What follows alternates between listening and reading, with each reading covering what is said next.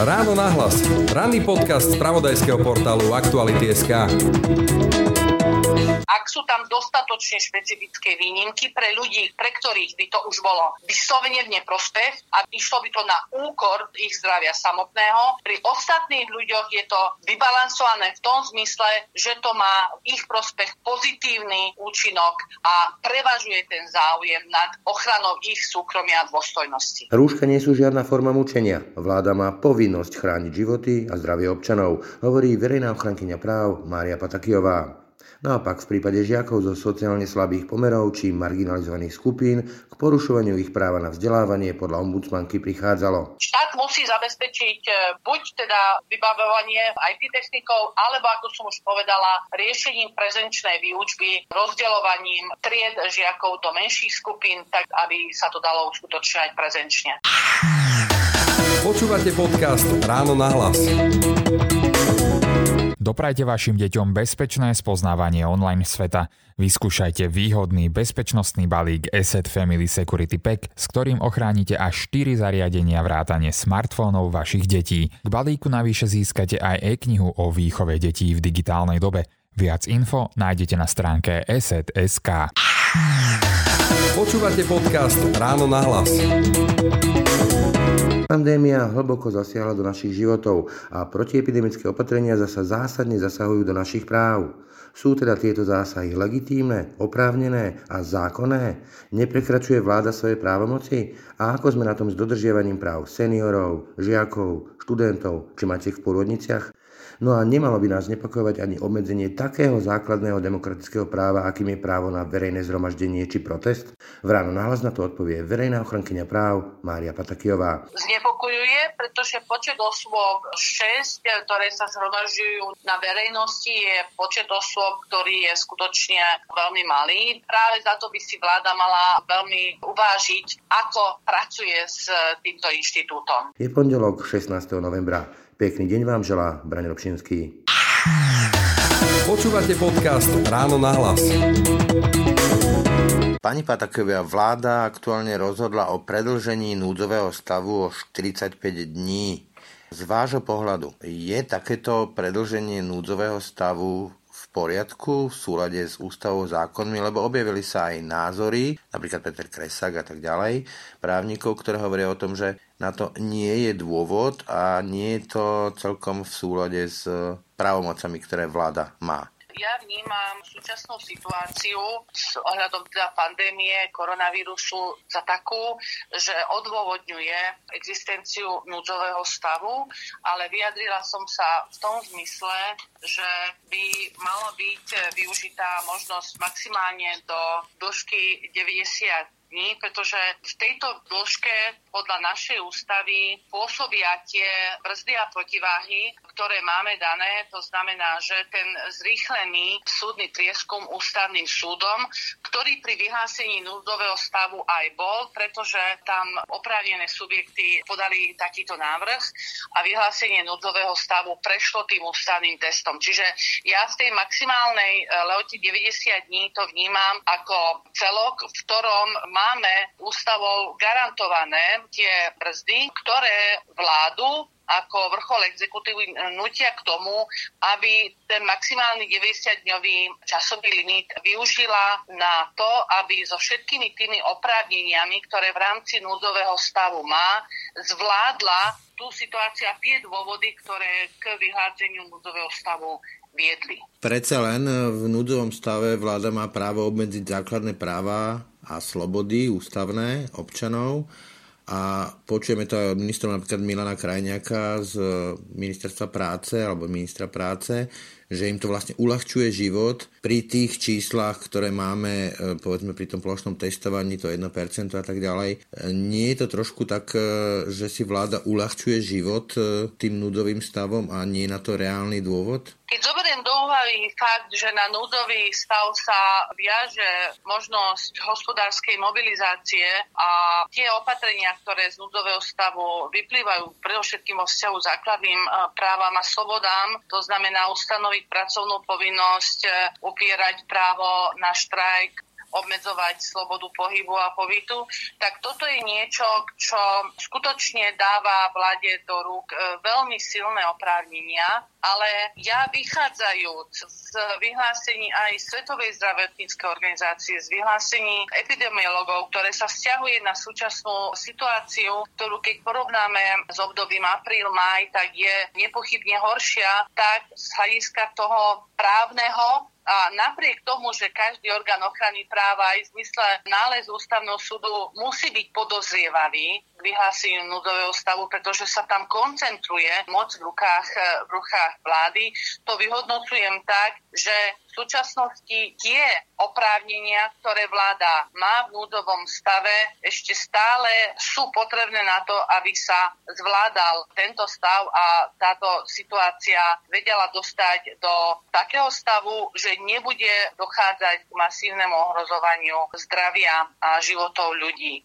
Takže to sú tie dôvody, z ktorých, alebo tie prvky, z ktorých e, vychádzam pri takomto hodnotení. Samozrejme, rozprávali by sme sa inak, pokiaľ by bolo bývalo predložené po 45 dňoch núdzový stav o 90 dní, pretože tam, ako som zdôrazila na začiatku, naša ústava predpokladá nejaké brzdy a protiváhy a práve tie je potrebné si veľmi starostlivo všímať, pretože na začiatku dáva možnosť otestovať podmienky a dôvody a spôsob vyhlásenia núdzového stavu ústavnému súdu.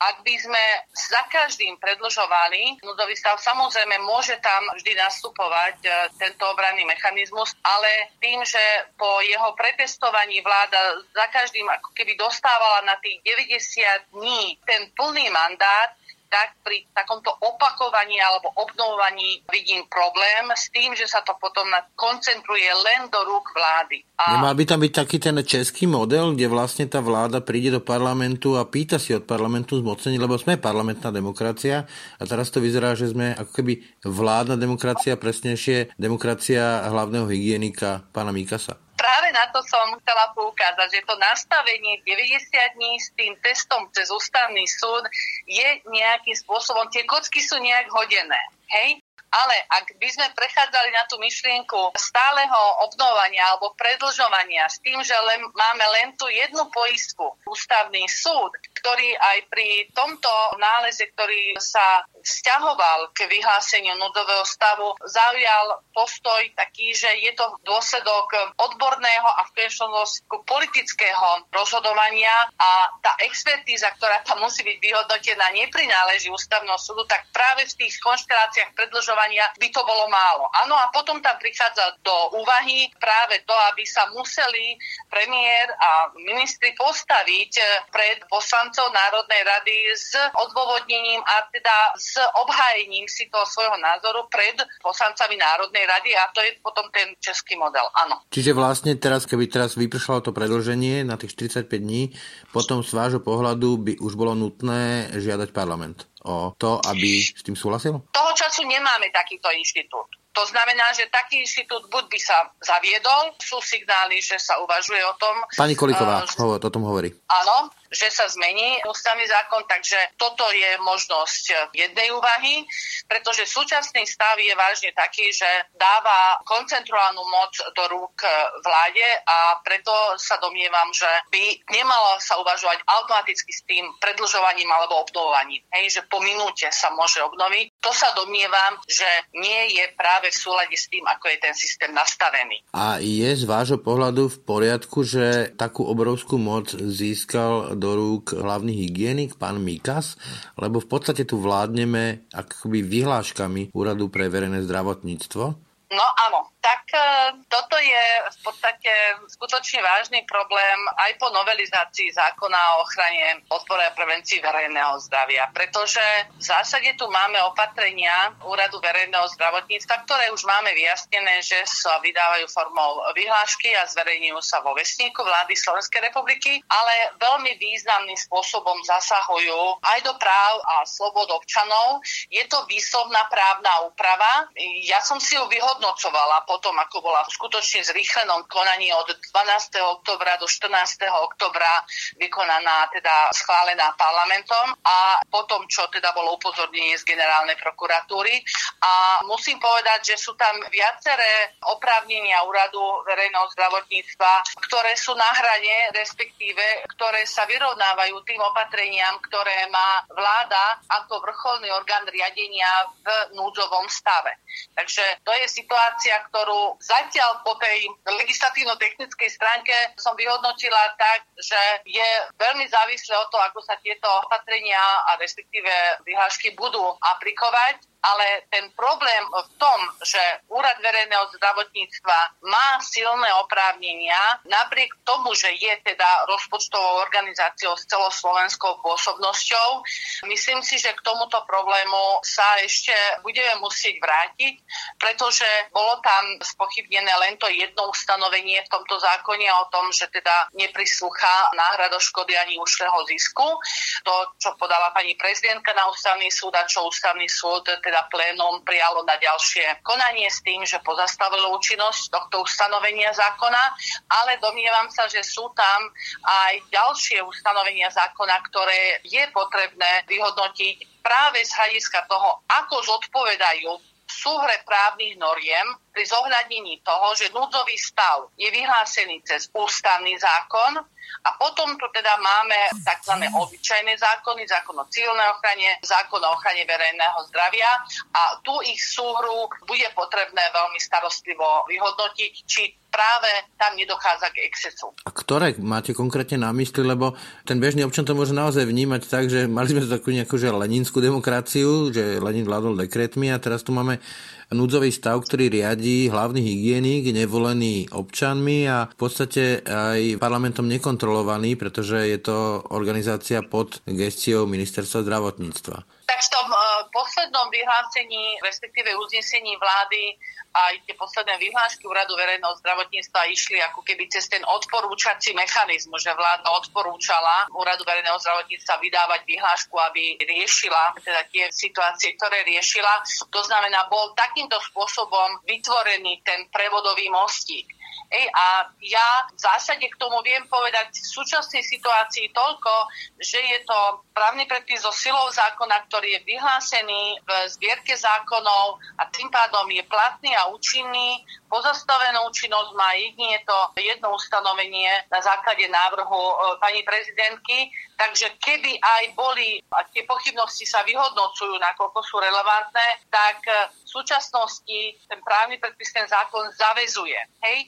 Zavezuje ako štátne orgány, tak právnické, tak uh, fyzické. Jasne, len či si to vláda trošku neulahčuje z vášho pohľadu takto právne.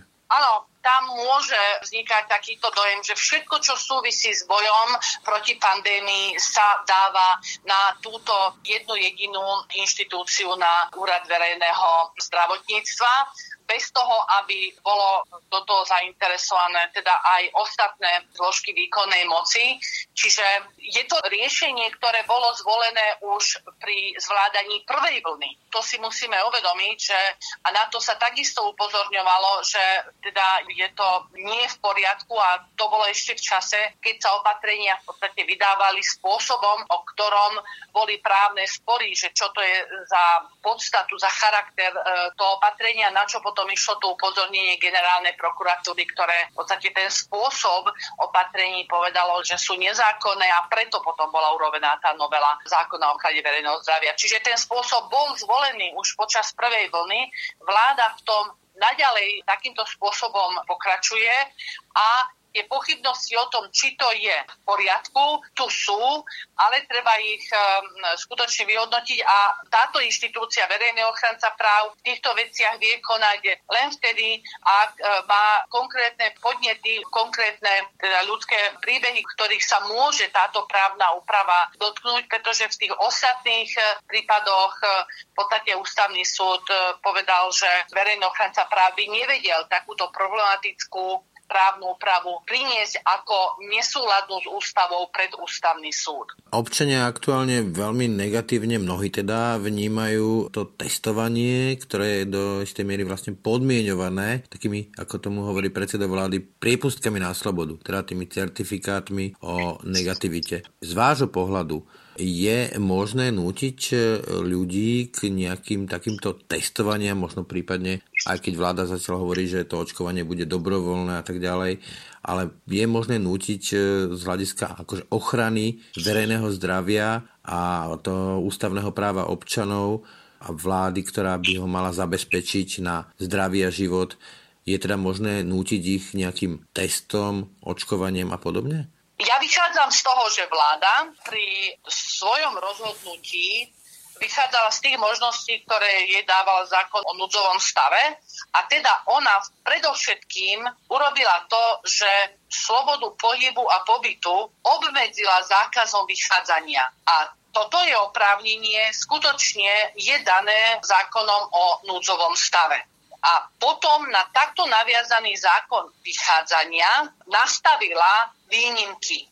A samozrejme najviac odkomunikovávané výnimky boli práve tie negatívne antigenové alebo RT-PCR testy ten spôsob komunikácie bol čiastočne zavádzajúci v tom zmysle a osobitne pre kategóriu ľudí na 65 rokov, že oni v podstate oprávnene vychádzali z toho, že ako sa netýka testovanie detí do 10 rokov, tak sa netýka testovania ani osôb starších ako 65 rokov. Ale v tom vymedzovaní výnimiek uznesením vlády a nadvezujúcou vyhláškou Úradu verejného zdravotníctva to takýmto spôsobom stanovené nebolo. A v tom prvom týždni skutočne tam dochádzalo k upieraniu práv na zdravotnú starostlivosť pri týchto osobách na 65 rokov, pretože mohli ísť e, teda na neodkladné, na zdravotné výkony, alebo mohli ísť na preventívne. Hej. Čiže nie na nejaké pravidelné alebo ošetrenia, ktoré boli dohodnuté, rehabilitácie a podobne. V tom druhom týždni sa to potom napravilo práve dodatkom, že teda môžu ísť aj na pravidelné zdravotné ošetrenie. Áno, ja ale máme tu, na, máme tu prípady, kde samotní ľudia hovoria o tom, že im bola upraná právo na zdravotnú starostlivosť, lebo nemali certifikát, alebo chceli od nich nejaký test. Je možné takto podmienovať zdravotnú starostlivosť naozaj, ktorá môže byť z pohľadu toho občana akútna, lebo však kto má vedieť, čo mi je presne, nejakým testom alebo nejakými takýmito podmienkami? No. Pri tej odpovedi na začiatku som vyšla z toho, že vláda vychádzala z toho oprávnenia, ktoré jej zákon o stave dáva. Vláda povedala, že máme zákaz vychádzania od 5. hodiny do 1 hodiny nočnej nasledujúceho dňa. Čiže ona ustanovila zákaz vychádzania. Dala z toho výnimky. A teraz výnimky bol negatívny test, to znamená v tomto, v tejto skladačke touto optikou videné ten negatívny test a preukazovanie sa negatívnym testom bolo aplikovanie výnimky. Hej. Ďalšia výnimka bola tá neodkladná zdravotná starostlivosť alebo tá preventívna. Tie výnimky samozrejme neboli dostatočne špecifikované a mohlo dôjsť k tomu, že niekomu niekto potreboval ošetrenie alebo potreboval výsledky vyšetrení na to, aby mohli zaplánovanú operáciu a podobne ale to základné nastavenie spočívalo v tom, že vláda obmedzila slobodu pohybu a pobytu zákazom vychádzania a na toto v núdzovom stave má oprávnenie. Ďalšou témou sú rúška. Už sme sa stretli aj s tým, že sú označované za formu mučenia, to hovorím o bývalom kandidátovi na prezidenta pánovi Harabinovi, ale šíri sa to aj od ďalších e, ľudí na sociálnych sieťach sú rúška forma mučenia, respektíve je možné ich e, nosenie vynúcovať e, pokutami a ďalšími správnymi aktmi ako nutnosť?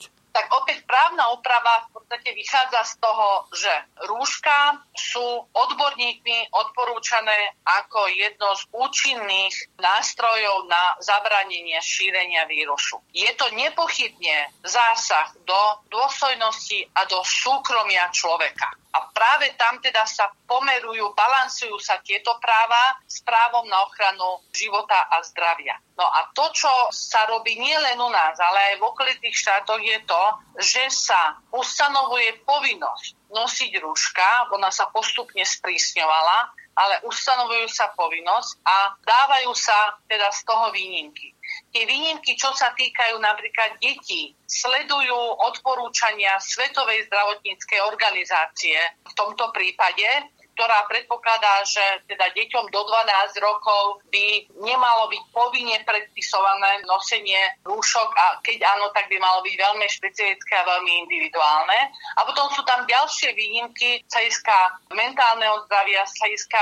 Autisti a tak ďalej, hej. Ale teraz autisti, pre nás bežných áno. ľudí, čiže z vášho pohľadu je v poriadku a je v súlade s ústavou a zákonmi nariadiť nám teda rúška v mene ochrany verejného zdravia. Áno, ja takto vnímam to balancovanie, že ak sú tam dostatočne špecifické výnimky pre ľudí, pre ktorých by to už bolo vyslovene v neprospech a išlo by to na úkor ich zdravia samotného, pri ostatných ľuďoch je to vybalancované v tom zmysle, že to má ich prospech pozitívny účinok a prevažuje teda ten záujem nad ochranou ich súkromia a dôstojnosti. Veľký problém majú dnes seniory, pretože naozaj, keď sa nachádzajú napríklad e, v tých domovoch alebo centrách e, sociálnej starostlivosti, tak e, ich sociálny život v podstate skončil. Je v poriadku z hľadiska práva a ústavy, že takto výrazne je okresaný, sú okresané ich práva na slobodu pohybu a tak ďalej? Osobitne pri senioroch už od jary, od prvej vlny upozorňujeme na to, že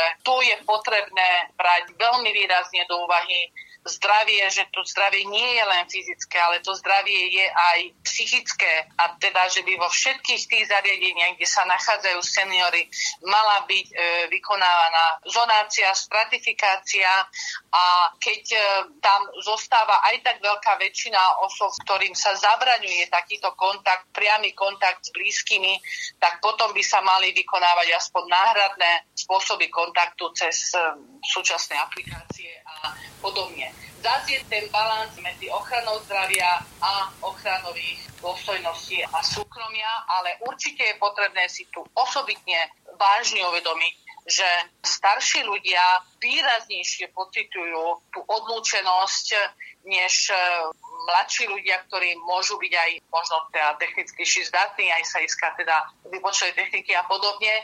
Takže práve za to by tieto zariadenia mali byť e, veľmi vnímavé a mali by diferencované opatrenia prijímať vo vzťahu k svojim e, obyvateľom, ktorí sa tam nachádzajú. Ak sa môžem opýtať, čo myslíte tou stratifikáciou, zonáciou? To znamená, že mali by mať povedzme nejaké zóny, v ktorých by sa mohli pohybovať, aby boli naplnené povedzme ich potreby na to psychické zdravie, na nejakú socializáciu a podobne? Áno, to som tým myslela.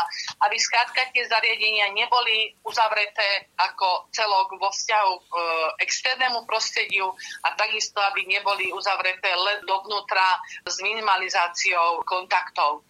Takže tam je to na tých e, profesionáloch, ktorí pôsobia v týchto zariadeniach, aby sa v súčasných podmienkách e, maximálne zamysleli a snažili sa o to, aby zabezpečovali všetku možnú podporu tomu psychickému, tomu duševnému zdraviu, pretože darmo sa ochráni to zdravie fyzické, keď ten senior upadne do takého psychického stavu, ktorý mu spôsobí zhoršenie zdravia a tým pádom aj, ako sa hovorí, tá chuť žiť, keď bude absentovať, tak to výrazne ovplyvní jeho e, rezistenciu aj voči covidu. Ten núdzový stav a z toho vyplývajúce obmedzenia základných práv a slobôd vláde umožňuje aj de facto stopnúť akékoľvek verejné protesty. Máme zákaz zhromažďovania nad 6 a viac osôb, čo vlastne eliminuje akékoľvek e, protesty voči vládnej moci, ale vôbec protesty ako také.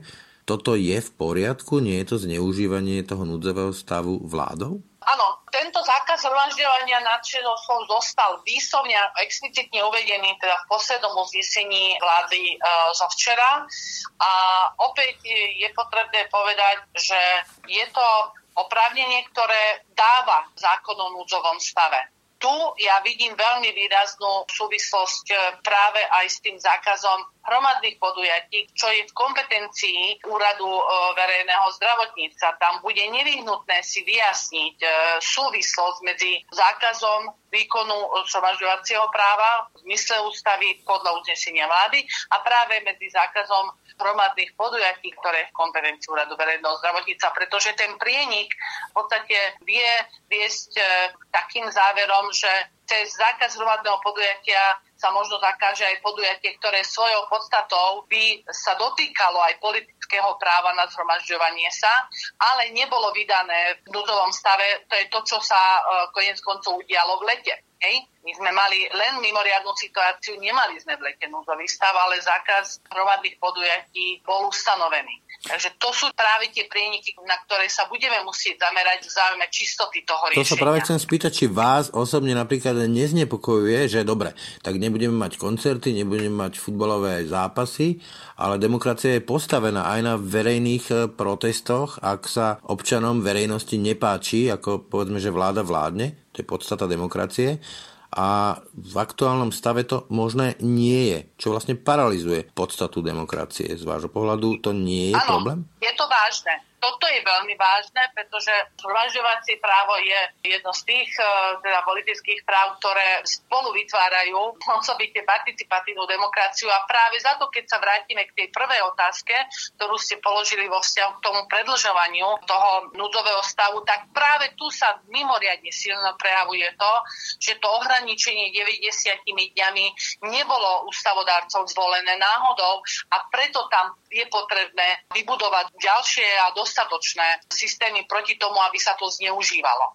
Ale keďže sa nachádzame v súčasnosti v situácii, že plinie a kontinuálne bude pokračovať 45. deň, 46. dňom ľudového stavu, tak je to v rámci toho ústavného nastavenia, ktorý ústavodárca zvolil v roku 2000, 2002. To chápem, ale či to vás napríklad osobne neznepokojuje, že v podstate takto sa dala vláde do ruky páka, ktorou eliminuje podstatu demokracie do istej miery? Znepokojuje, pretože počet osôb 6, ktoré sa zhromažďujú na verejnosti, je počet osôb, ktorý je skutočne veľmi malý a môže sa dosiahnuť aj jednak nevedomou činnosťou, ale zasahuje do toho ústavného práva zatiaľ v rámci tých limitov, ale práve za to by si vláda mala veľmi uvážiť, ako pracuje s týmto inštitútom. Takže áno, určite ma to znepokojuje, pretože je to moment, ktorý by mal znepokojovať eh, každého, kto kto si uvedomuje základy demokracie. Aktuálne chce vláda preniesť na súkromný sektor, na podnikateľské subjekty, videli sme to, že gastro alebo neviem, ďalšie sektory, tzv. komunitné testovanie že by jednoducho testovali, poskytli priestory a tak ďalej, výmenou za umožnenie podnikania. No ale umožnenie podnikania je v podstate ich ústavné právo, alebo to patrí medzi práva. Nie je to prenášanie zodpovednosti vlády na súkromný sektor, ktoré nemá oporu v ústave a zákonoch? tejto otázke sa nebude vedieť tak uh, presne alebo explicitne vyjadriť z toho dôvodu, že som počula rôzne úvahy. Hej?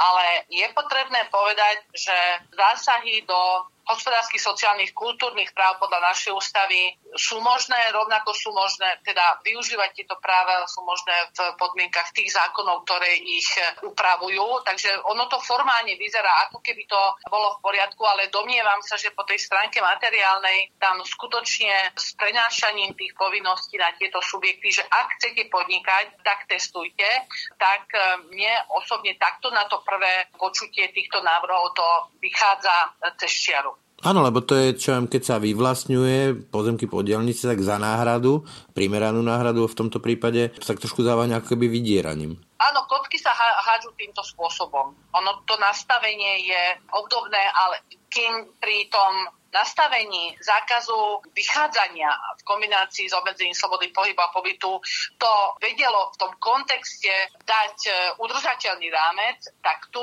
mi to vychádza tak, že by to udržateľné nemuselo byť táto myšlienka, tento prístup. Nedávno sme zaregistrovali v Košiciach taký veľmi emotívny a mediálny prípad rodičky a jej práva byť s dieťaťom v prípade teda, že či je alebo nie je testovaná Ale toto nie je jediný prípad. Ako ženy, rodičky môžu mať problém byť s dieťaťom v prípade teda, že nejaké testy alebo teda nejaká pozitivita na COVID a tak ďalej ale aj VHO hovorí o tom, že vlastne je právom rodičky byť so svojím dieťaťom.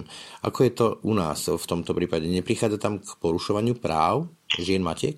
Prichádza. Žiaľ, prichádza a opakuje sa tá situácia z prvej vlny, čo je veľmi nepríjemné, aj keď e, Úrad verejného zdravotníctva má odporúčanie, ako by mali byť dodržiavané práva žien pred, počas a po pôrode, aj právo na sprevádzajúcu osobu, rovnako potom e, styk e, maminky s novorodinným dieťaťom, aj v prípade, že teda je COVID pozitívna, avšak je bez teda príznakov ochorenia.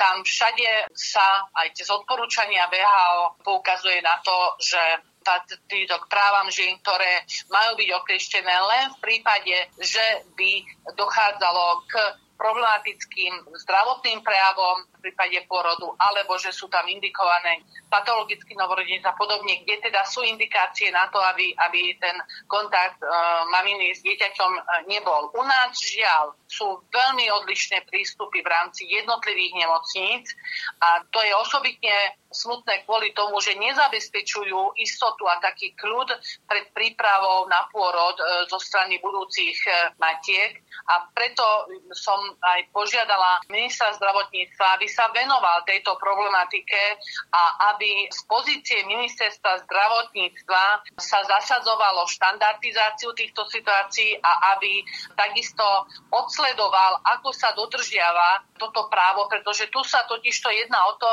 že by mali mať ženy rovnaký prístup k poskytovaniu najlepšej zdravotnej starostlivosti a nie je udržateľný stav, keď sa unblock zakáže prítomnosť sprevádajúcej osoby, keď sa unblock zakáže pobyt dieťaťa s matkou v prípade, že sa tam objaví COVID. Hej, mali by sa vytvárať podmienky na izoláciu matiek s dieťaťom v týchto situáciách. A na to poukazuje konec koncov aj profesor Barovský ako hlavný odborník pre ginekológiu a pôrodníctvo, Takže toto je skutočne situácia, ktorá zvyšuje tú tenziu spoločnosti, pretože tam nie je istota pre e, budúce matky, v akých podmienkach e, budú môcť e, priviesť dieťa na svet. Čiže ak to správne chápem, ak neexistujú naozaj relevantné a preukazateľné zdravotné dôvody, či už u toho novorodenca alebo u tej matky, na odlúčenie matky od novonarodeného dieťaťa, nie je na to dôvod, aby ich odlúčili, respektíve je to porušenie práv tej matky, áno? Áno.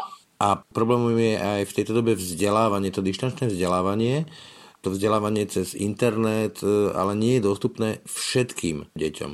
To sú či už hmotné problémy, nemajú počítače, nemajú internet, nemajú na to a v takom prípade vieme, že prichádza u desiatok tisíc detí. V prvej vlne to bolo okolo 45-50 tisíc, teraz sa hovorí o nejakých 20 tisícoch detí, ktoré nemajú šancu na to dištančné vzdelávanie z dôvodov hmotných, materiálnych a podobne. V tomto prípade neprichádza k porušovaniu ich práv? Prichádza, prichádza, pretože to právo na zabezpečenie vzdelávania by nemalo byť závislé práve od tých eh, hmotných podmienok, a ono sa ukazuje, že tie materiálne podmienky je potrebné nahrádzať potom práve tou e, kontaktnou výučbou v situáciách, ktoré pre deti, ktoré majú takto zabezpečené, e, teda myslím aj ty zabezpečené podobne, že nie je to potrebné, ale pre deti, ktoré nevedia realizovať tú dištančnú formu, by sa malo pre nich uvažovať s náhradnými formami. To znamená rozdeľovanie medzi menšie skupiny,